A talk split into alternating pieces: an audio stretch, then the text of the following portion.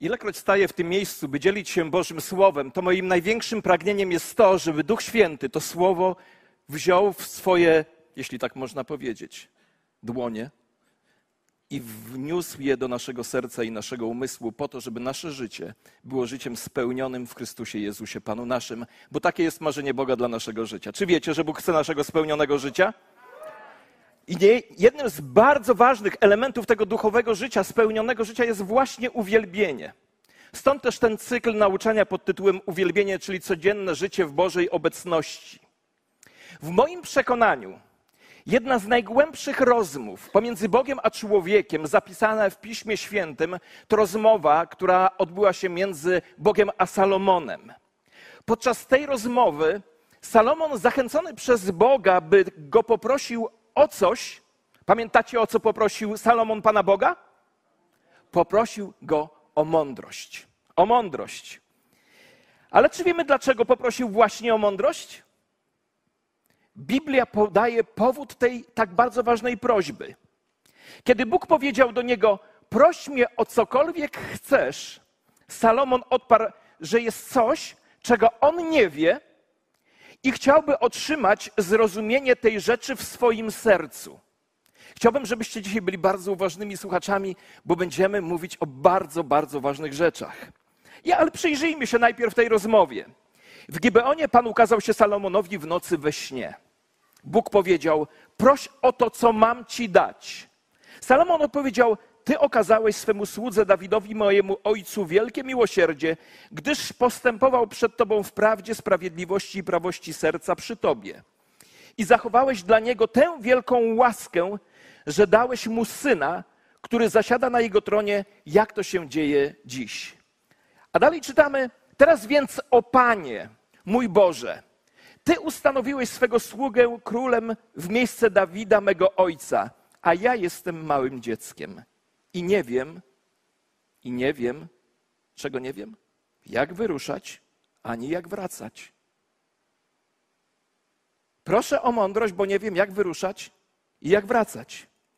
Wiecie, jeden z przykładów Biblii tłumaczy to w ten sposób. Nie umiem wychodzić, ani nie umiem przychodzić. Inaczej mówiąc, nie mam doświadczenia w pewnej kwestii związanej z zarządzaniem. Ale jeszcze raz przyjrzyjmy się, przyjrzyjmy się końcówce wiersza siódmego, wersetu siódmego, gdzie Salomon mówi tak. Mój ojciec Dawid wiedział, jak robić pewne rzeczy, a ja tego nie wiem. On umiał wychodzić i przychodzić.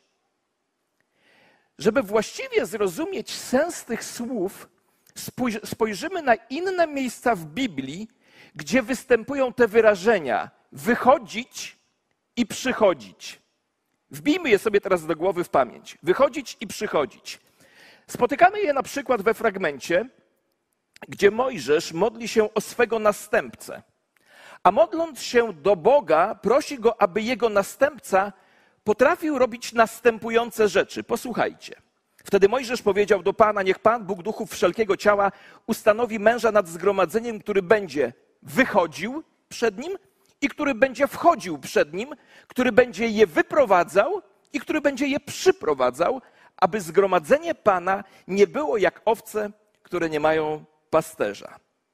W jednym z tłumaczeń tego fragmentu użyto tego samego idiomu, o który czytaliśmy w pierwszej księdze królewskiej. Wychodzić, przychodzić.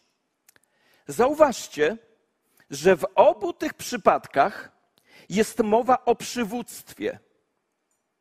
Salomon mówi, że Dawid, jego ojciec, umiał wychodzić i przychodzić, a on nie wie, jak to robić. Z kolei Mojżesz mówi, że zanim Jozue zostanie przywódcą, chce się upewnić, czy umie on wychodzić i przychodzić. Chce się upewnić, czy umie on wyprowadzać, wprowadzać i wyprowadzać lud.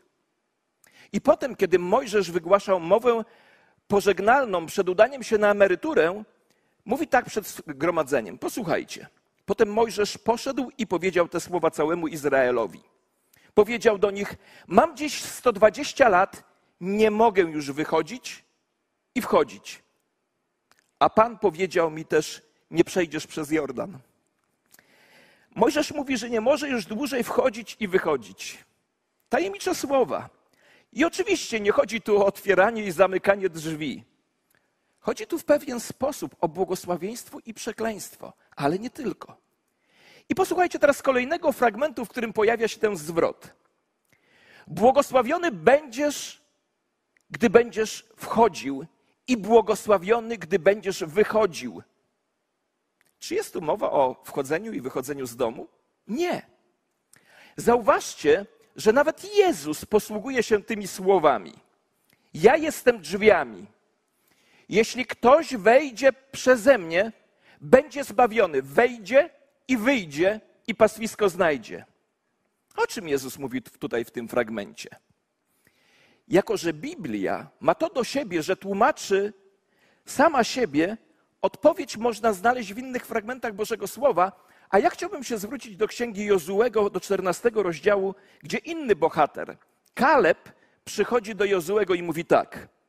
A jeszcze dziś jestem tak silny, jak byłem w tym dniu, gdy Mojżesz mnie wysłał. Ten fragment zawsze mnie wzrusza. Jak wtedy była moja siła, jaka wtedy była moja siła, taka jest teraz moja siła do wojny, by wyruszać i wracać. Do wojny, by wyruszać i wracać. Jest tu mowa o wojnie. Jest tu mowa o wojnie i w tej samej tematyce porusza się Salomon, który mówi: Mój ojciec był wojownikiem, mój ojciec wiedział, jak wyprowadzać i wprowadzać lud. Ja nie wiem, jak to robić, nie umiem wyprowadzać ludzi na wojnę i przyprowadzać z powrotem. Potrzebuję mądrości od Ciebie, Boże.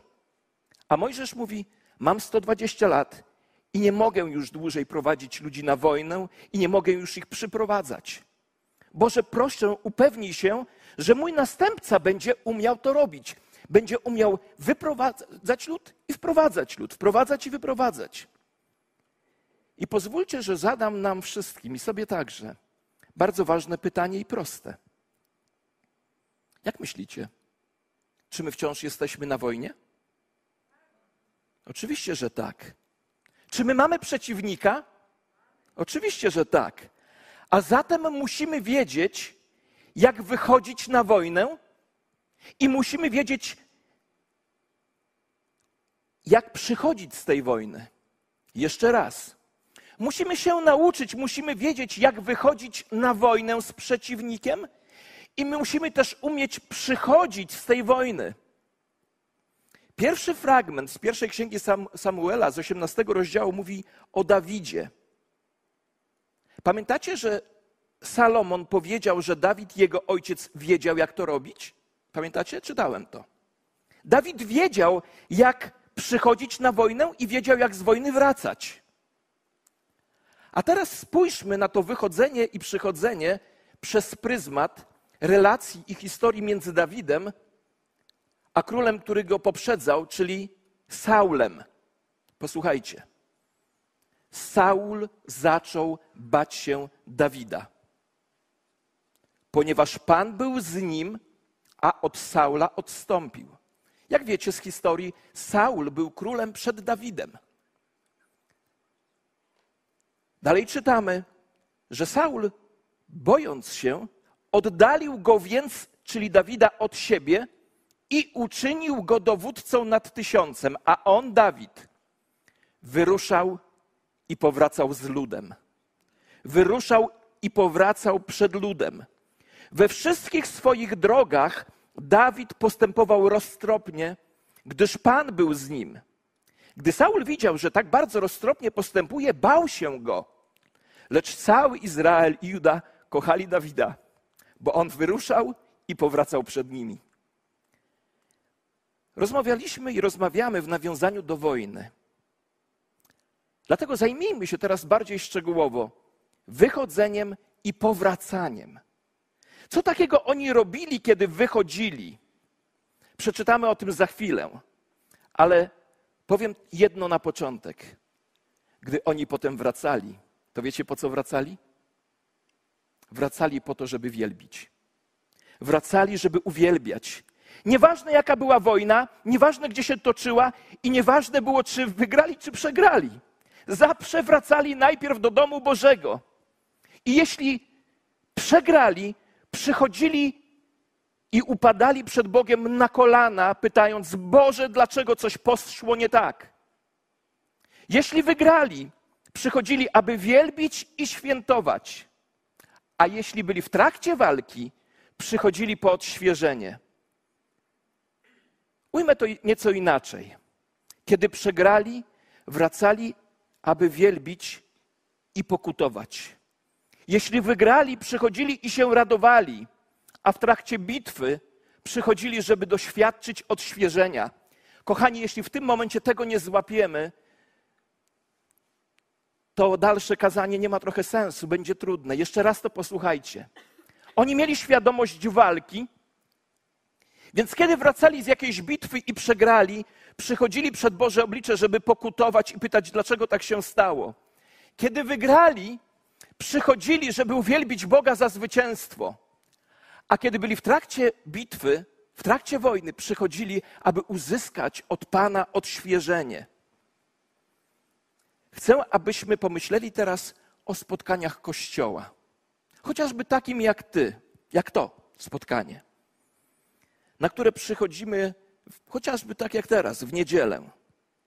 Kiedy przychodzimy na takie spotkanie po świeżo przegranej bitwie, po świeżo przegranej bitwie duchowej w jakiejś sferze naszego życia, przychodzimy i pokutujemy. Jeśli wygraliśmy jakąś bitwę, przychodzimy i się radujemy.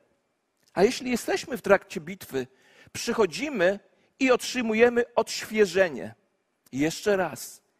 Kiedy przegrywamy w tygodniu jakąś bitwę, to przychodzimy do Boga i pokutujemy. Jeśli wygraliśmy, przychodzimy, żeby oddać Mu chwałę i podziękować, a jeśli jesteśmy w trakcie bitwy, przychodzimy tutaj po odświeżenie. Podsumujmy teraz. Po pierwsze, uwielbienie wnosi Bożą obecność w nasze życie. To wygląda jak przeskok od tego, co mówiłem. Nie, nie. Ale zapamiętajmy ten punkt. Uwielbienie przynosi Bożą obecność w nasze życie. Bo to jest właśnie związane z wchodzeniem i wychodzeniem. Widać to w wersecie, posłuchajcie w wersecie z pierwszej księgi Samuela. I Saul zaczął bać się Dawida. Z jakiego powodu? Ponieważ Pan był z nim, a od Saula odstąpił. Kiedy wspominamy Dawida, wiemy, że był on wielkim królem, bo Bóg był z nim. Dawid żył w jego obecności. Co ważne, Dawid opanował tę umiejętność wchodzenia i wychodzenia, zanim został królem. Robił to, kiedy był jeszcze pasterzem. Mamy całą księgę napisaną przez Dawida, a ta księga to księga psalmów. Są tam psalmy też innych ludzi, ale przede wszystkim Dawida. A psalmy to piosenki. On pisał je i, spra- i śpiewał dla Pana. Co sprawiło, że Dawid był wielkim królem? Uwielbiał Boga. Uwielbiał Boga. Co sprawiło, że był wielki, kiedy wychodził? Wiedział, jak wrócić. Wiedział, kiedy i jak wrócić. Musimy zrozumieć to, że kiedy wychodzimy, to wychodzimy od Bożej obecności, jak niektórzy uważają. Ale to tak nie jest. Zakręciłem trochę. Posłuchajcie uważnie. Musimy zrozumieć, że nie chodzi o to, że kiedy wychodzimy, to wychodzimy od Bożej obecności. Że kiedy wychodzimy z uwielbienia, musimy zrozumieć, że kiedy wychodzimy z uwielbienia, to nie wychodzimy z Bożej obecności, tylko wychodzimy z Bożą obecnością. Z Bożą obecnością. Kiedy jednak nie przychodzimy w Bożą obecność, to nie mamy też z czym wychodzić. Oznacza to wychodzenie do pracy, do szkoły, na spotkanie, gdziekolwiek idziesz bez Bożego namaszczenia. I nieważne, gdzie pracujesz. A przecież każdy z nas chce Bożego namaszczenia i każdy z nas chce Bożej obecności. Posłuchajcie. Wiele osób mówi, że ostatnie słowa przed niebowstąpieniem, ostatnie słowa Jezusa przed niebowstąpieniem brzmiały: idźcie. Ale to nie jest prawda. Nie były to jego ostatnie słowa. Ostatnie słowa Jezusa brzmiały: pozostańcie. Pozostańcie do czasu, aż spocznie na was moc Ducha Świętego. Bo gdyby człowiek, gdyby apostołowie poszli za nim pozostali, nie mieliby z czym pójść. Słyszycie? Gdyby poszli za nim pozostali, nie mieliby z czym pójść. Jego ostatnie słowa brzmiały: idźcie, ale zanim pójdziecie, przyjdźcie i pozostańcie. I nie jest to coś, co tylko robimy w weekendy, ale to jest coś, co robimy każdego dnia. Każdego, posłuchaj uważnie, każdego poranka, zanim wyruszysz na wojnę, najpierw przyjdź, przyjdź w Bożą obecność, poczuj Jego miłość, a potem nie wychodź z Jego obecności, tylko wychodź z Jego obecnością. Wiecie, dlaczego jest ważne uwielbienie? Z samego rana, kiedy wzniesiesz pieśń chwały, Bóg się nie, nie, nie, nie, Boga nie drażni Twoje fałszowanie. Ja śpiewam, y, jaką ja pieśń śpiewam, bo ja już pamięć tracę tak we wszystkich tonacjach. Wywyższamy Cię.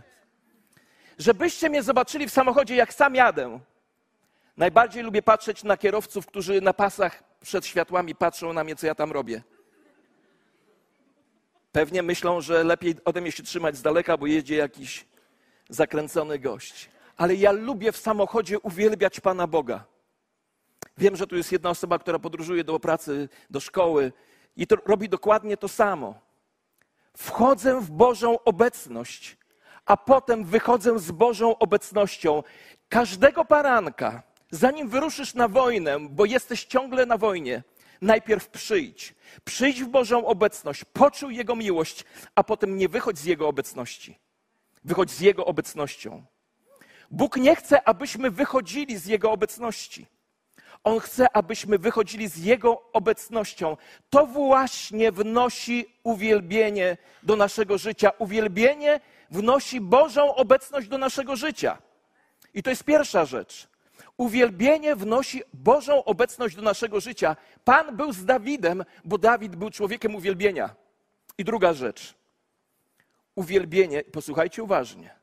Uwielbienie wnosi bojaźń Bożą w nasze życie. Wiecie, bojaźń Boża to jest niezwykle ważna sprawa. Bojaźń Boża jest początkiem mądrości, mówi Biblia. Przez chwilę przyjrzyjmy się jednemu z aspektów tego zagadnienia, bojaźni Bożej. Posłuchajcie raz jeszcze. I Saul zaczął bać się Dawida. Z jakiego powodu? Ponieważ Pan był z nim, a od Saula odstąpił. Saul słusznie obawiał się Dawida. Wiemy też, że wtedy życie Saula wkroczy, w życie Saula wkroczyły złe duchy. Gdy Saul widział, że tak bardzo roztropnie, roztropnie postępuje, bał się go. Bał się Dawida.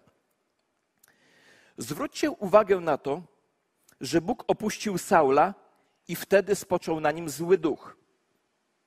Mamy więc odpowiedź na pytanie, dlaczego Saul bał się Dawida.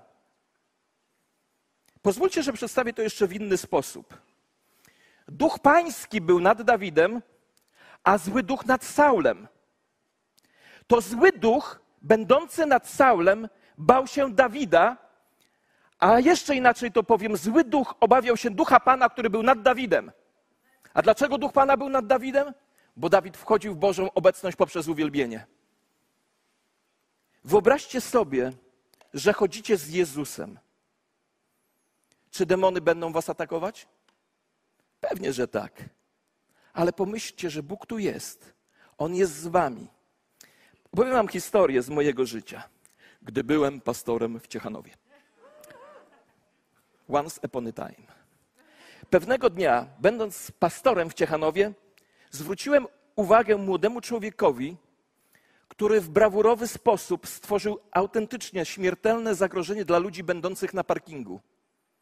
Wpadł na parking z żużlu, zaczął wywijać ósemki, ludzie wychodzili z basenu, rzucało go po tym, tym żużlem, sypał po ludziach, po prostu stworzył zagrożenie, dzieciaki wybiegły z basenu, zagrożenie śmiertelne. Sytuacja była tak napięta, że ludzie byli przerażeni. Więc podszedłem do niego, stanąłem przed jego oczami i mówię, człowieku, co ty robisz? I w pewnym momencie napięcie wzrosło zenitu, patrzę na niego i wiem, że za chwilę on mnie uderzy. I nagle ku mojemu zdziwieniu, jego twarz się zmieniła, a w jego oczach zobaczyłem strach. A za moich pleców wyłoniły się dwie ręce, które go walnęły. Buch! I mówią, co zaczynasz do naszego człowieka? Okazało się, że za moimi plecami, ja byłem kapelanem więziennym w tamtym czasie, stał człowiek z Ciechanowa, który mnie znał. Ja byłem jego człowiekiem. I był gotowy zająć się moim przeciwnikiem. Gdy jesteś w Bożej obecności, gdy wchodzisz z Bożą obecność i wychodzisz z Bożą obecnością, demony drżyjcie, ponieważ Bóg jest z nami. I tak jest z Tobą. Szatan przychodzi, żeby Cię powalić, ale Ty miałeś swój cichy czas, czas uwielbienia tego dnia. I oto Jezus wyłania się za rogu i mówi: Co się tutaj dzieje? A diabeł powiada: Nic, nic. Odchodzi, wycofuje się. Czy możemy, możecie sobie wyobrazić, czym jest bojaźń Boża? Boża obecność będąca z Tobą, gdziekolwiek idziesz, to jest bojaźń Boża. Między innymi. Bóg jest w Tobie, On jest z Tobą, a nieprzyjaciel obawia się Ciebie z powodu tego, że Bóg jest z Tobą. Pierwsza rzecz. Uwielbienie wnosi Bożą obecność do naszego życia. Druga rzecz. Uwielbienie wnosi bojaźń do naszego życia. I posłuchajcie trzeciej rzeczy. Uwielbienie wnosi Bożą mądrość do naszego życia. Obecność, bojaźń i Bożą mądrość. Pamiętacie? Ten tekst już go czytałem.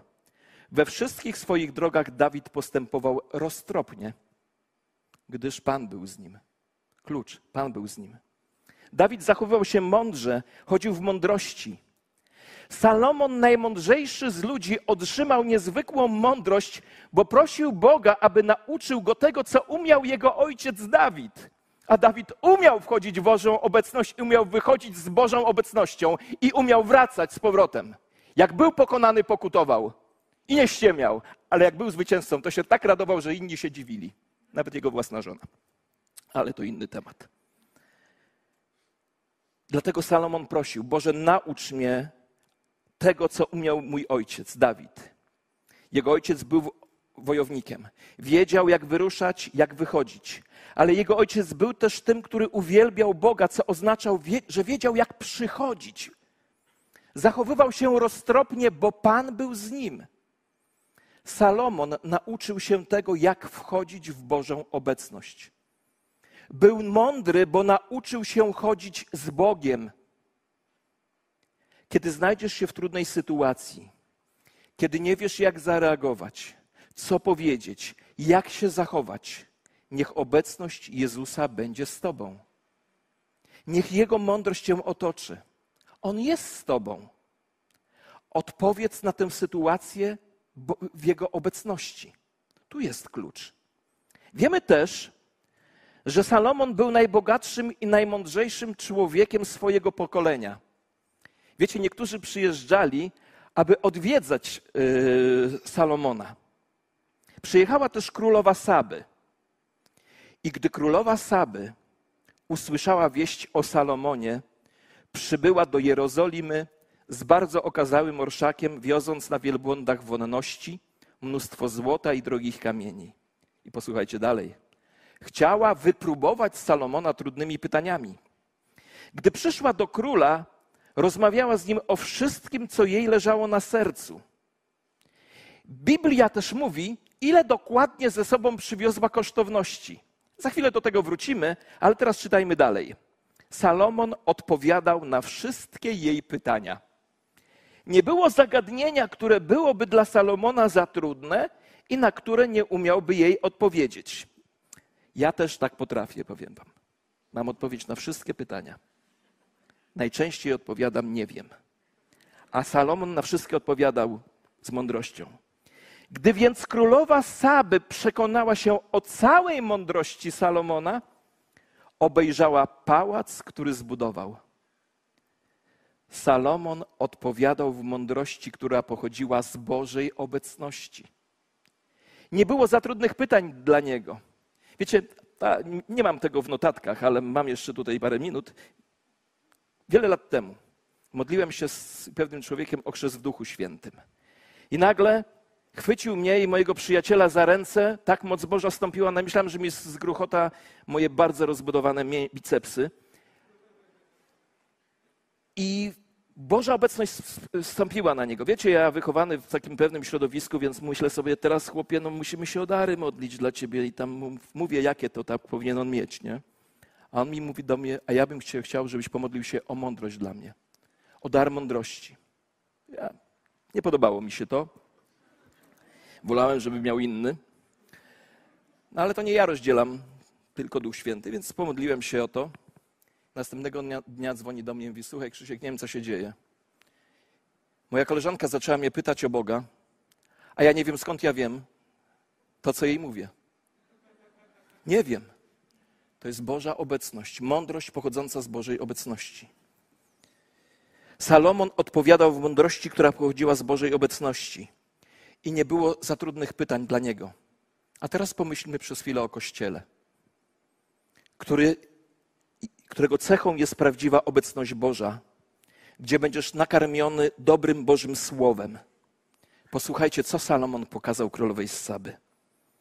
Salomon pokazał jej także potrawy jego stołu, siadanie jego sług. Powiem wam, że jak ja tu czytam, tym się płakać chcę. Ze wzruszenia.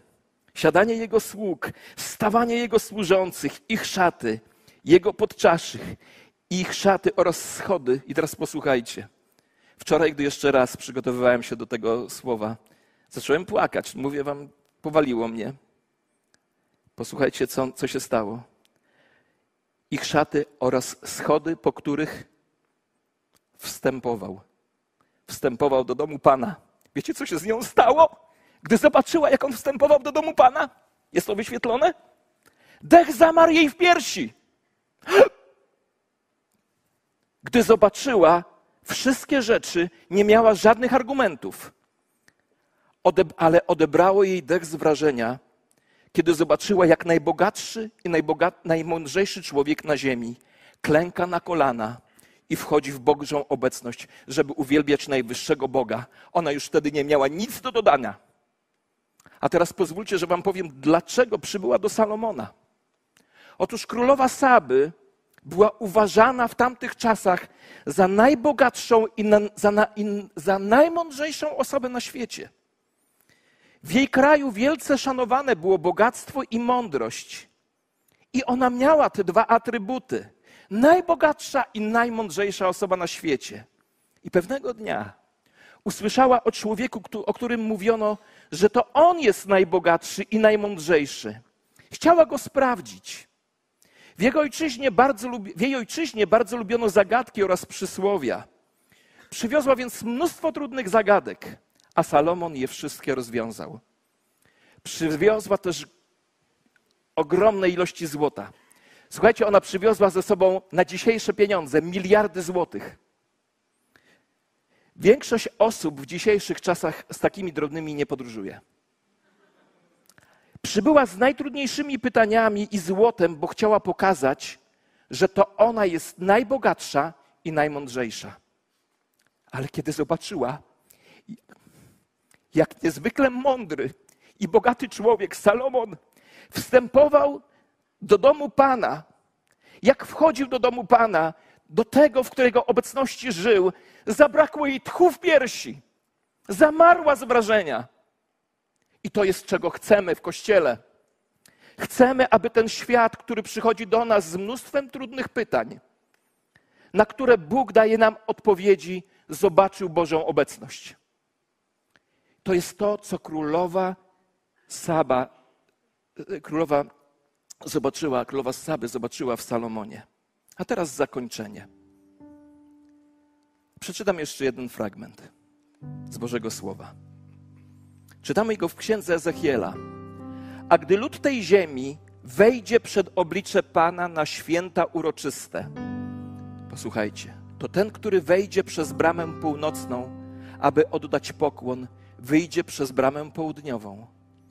A kto wejdzie przez bramę południową, wyjdzie przez bramę północną, nie wróci przez bramę, którą wszedł, ale wejdzie przeciwległą.